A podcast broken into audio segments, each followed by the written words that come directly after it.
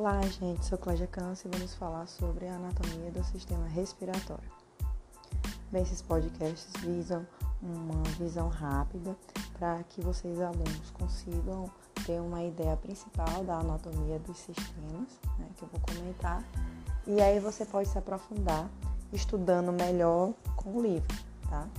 Eu indico que vocês escutem esses podcasts com a figura do sistema em si que fica melhor para vocês entenderem, para visualizar, tá?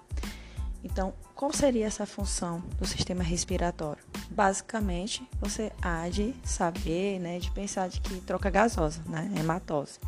A troca do dióxido de carbono, que é um resultante dos nossos metabólitos, né, do nosso metabolismo em si, da nossa fisiologia, pelo o oxigênio que encontra-se no meio ambiente, ok? Além disso, ele também ajuda a regular a temperatura do corpo, o pH do sangue e ainda liberamos água, tá? Em forma de vapor. Então, o sistema respiratório, ele vai se dividir em vias aéreas superiores e as vias aéreas inferiores. Nas superiores teremos nariz, tá? Temos a faringe com suas três regiões que eu vou comentar à frente, a laringe e a traqueia na porção superior ou cervical.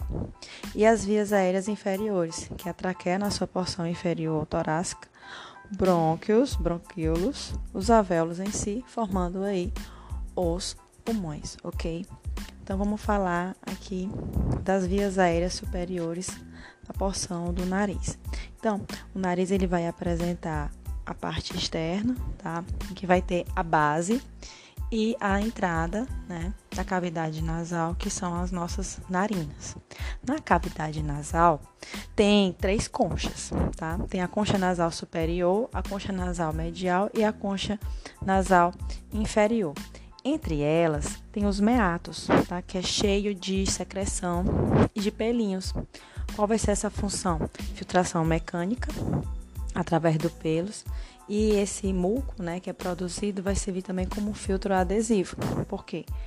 O ar tem que passar por essa cavidade nasal e ele ter acesso aos nossos pulmões limpos. Então, é necessária essa filtração antes, ok?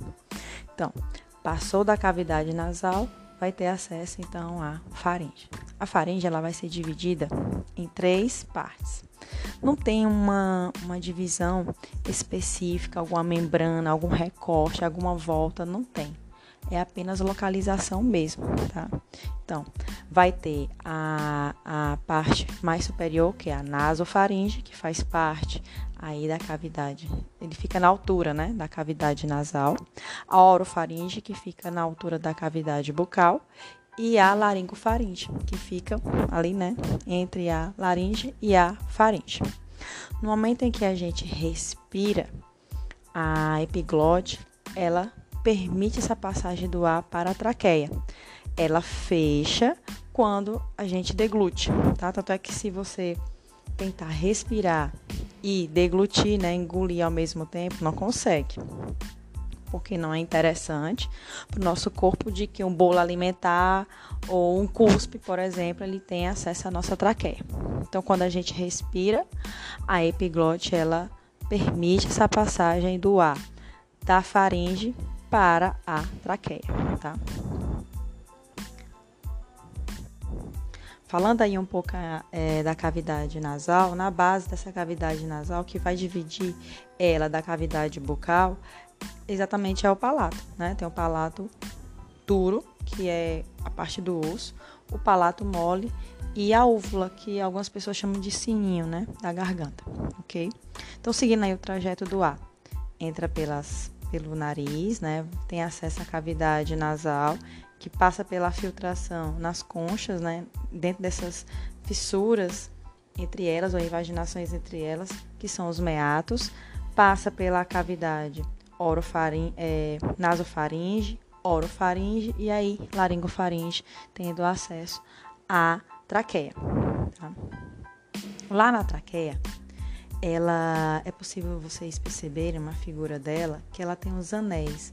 Esses anéis, eles têm a função de permitir mobilidade para essa víscera e fazer também com que as paredes entre elas não colhem, né? Entre elas. E esses anéis eles são formados de cartilagem, por isso são chamados anéis cartilagíneos. E a traqueia é dividida em duas porções: porção cervical, que fica né, aqui no pescoço, e a porção torácica, que fica no tórax. Após a traqueia, nós temos os pulmões. O interessante aqui de falar sobre os pulmões é que eles vão apresentar tamanhos levemente diferentes. Tá? Por quê? O pulmão aqui direito ele vai ser levemente maior do que o pulmão esquerdo. O que é que nós temos no lado esquerdo? O coração, né? Então, ele está ali no mediastino, do nosso tórax. Entretanto, ele repousa um pouco para a esquerda, por isso que influencia um pouco no tamanho do pulmão esquerdo. O pulmão direito vai ser um pouco maior e vai apresentar três lobos, enquanto que o pulmão direito apresentará dois lobos. Então vamos falar do pulmão direito. Ele vai ter o lobo superior, lobo médio, lobo inferior. Entre eles apresentará fissuras ou cissuras, né, que são traços que vai delimitar é, aonde termina um e aonde começa o outro lobo. Então, entre o lobo superior e o lobo médio, tem a cissura horizontal.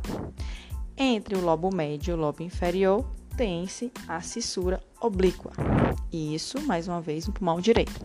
Lá no pulmão esquerdo, tem o lobo superior e o lobo inferior. Entre eles, a cissura oblíqua. Então, é óbvio que apenas o pulmão direito terá lobo médio e cissura horizontal. Beleza? Vamos falar agora das dos broncos, tá? Os broncos, eles são divididos em bronco primário, broncos secundários e broncos terciários, tá? Bem, os brônquios serão divididos em bronco primário, bronco secundário e bronco terciário, tá? O bronco primário, né, são dois, indo cada um para a direita e para a esquerda. O bronco primário direito vai se dividir em três broncos secundários. Por quê? Porque o pulmão direito ele é maior, lembra? Enquanto que o brônquio é, é, esquerdo vai ter dois brônquios secundários, certo? Depois deles, né, o calibre vai ficando cada vez menores, né? Então nós temos os brônquios terciários e mais finos ainda, aí a gente já chama de bronquíolos, que os bronquíolos vão ter os seus ramos, né, que vão ser é, classificados, ser é, é, com nomenclaturas a partir de, de números, né? B9 aí, com um número e uma letrinha ao lado, né? B1 mais 2B, B3B e por aí vai. Vocês depois quiserem é, ver, busquem na internet que vocês vão encontrar nomenclaturas dos bronquíolos. Aí, gente, os bronquíolos também, eles vão ser divididos no bronquíolo terminal, tá?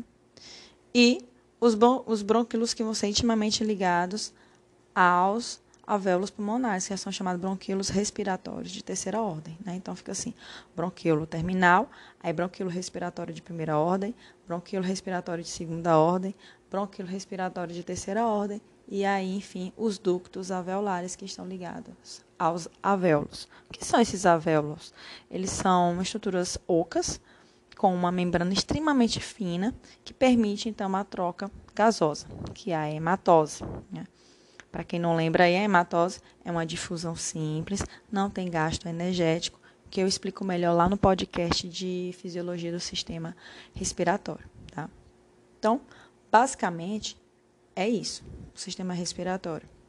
É, eu preciso falar aqui com vocês também sobre a pleura. A pleura é a membrana que recobre nossos pulmões e ela vai apresentar duas coberturas, uma cobertura mais externa, chamada de pleura parietal, e uma cobertura interna, chamada de pleura visceral.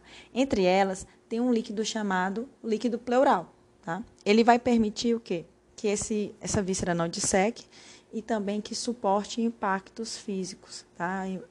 Então, vai permitir uma capacidade de amortecimento dessa víscera.